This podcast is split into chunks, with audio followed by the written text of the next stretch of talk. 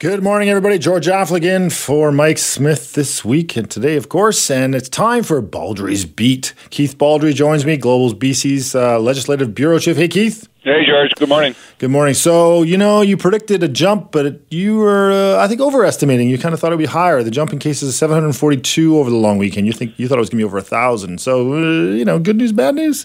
Well, mostly bad news. yeah. Um, I mean, it is. A, it, we're starting to increase the cases every day. It's not just in interior health, although that's certainly where the majority are, Mhm. and that's where it's hitting unvaccinated people because we have uh, lower vaccination rates in interior. But every health authority is seeing a significant increase percentage-wise in cases. But thankfully, we're not seeing a big spike in hospitalizations or ICUs or or people dying, and Mhm. that's that's in marked contrast to some of the states uh, south of the border. Uh, but the Delta variant is on the run in BC, Mhm. and it's uh, hitting a lot of unvaccinated people, and that's why you see an earnest push starting this week. Uh, Health Minister Adrian Dix and Dr. Bonnie Henry were here at the Victoria Con- Convention Center yesterday, at, which is a vaccination clinic now, Right.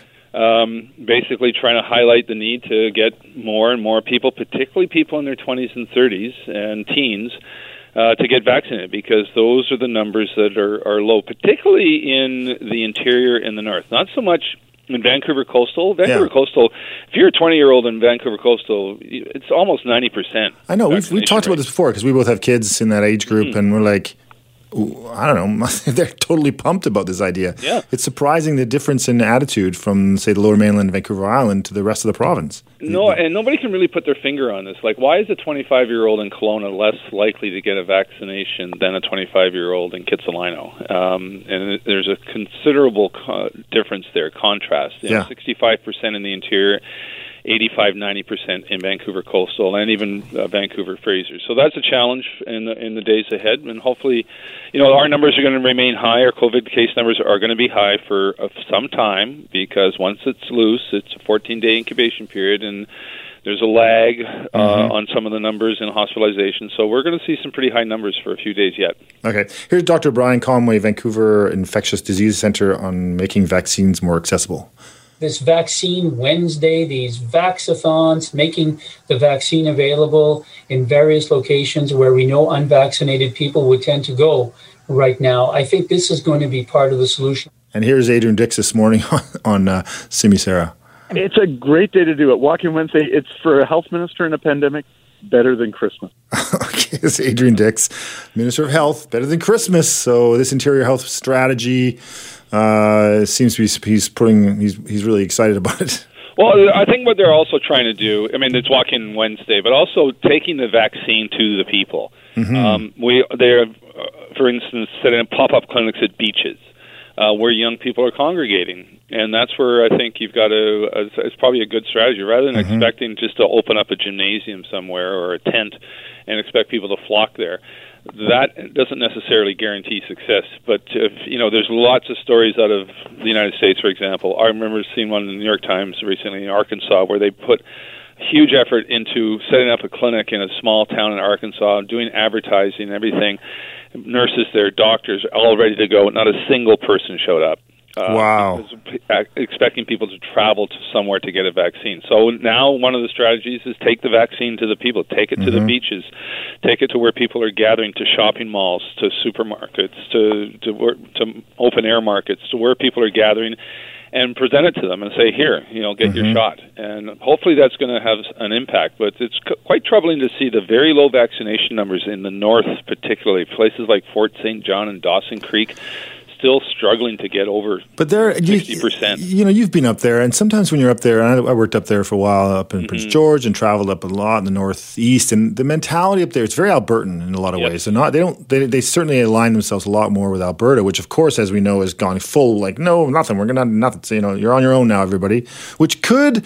You know, I think they're banking on it'll, it'll, when people start getting sicker, they'll say, "Oh, I better get my vaccine now." Is that the logic? And so maybe Northeast BC will be impacted by Alberta's decisions.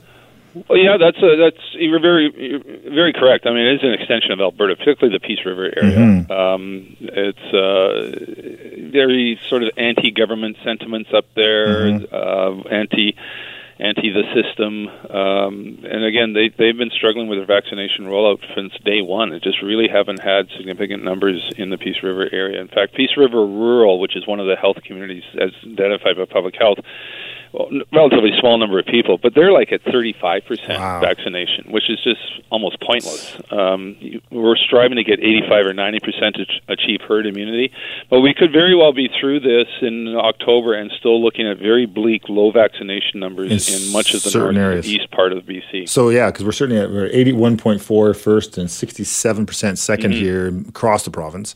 So the first dose is going up incrementally. I mean, yeah, it's, it's, it's only it's five or 7,000 doses a day.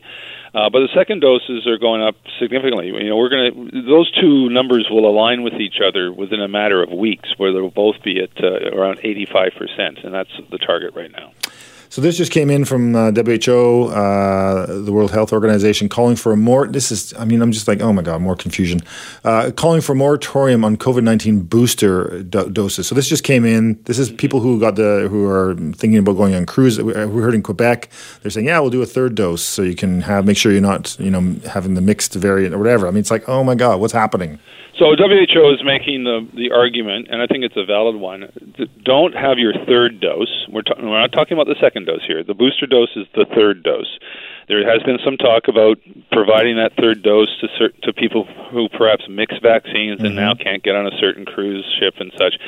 Um, but this is the third dose, and their argument is don't do that when we've got the vast majority of the world's population hasn't had a right. single dose. So let's let's sort of. And we don't even have the science on any third booster doses. No, There's no it, science it, on this. Well, we've not really had a lot of science since day one.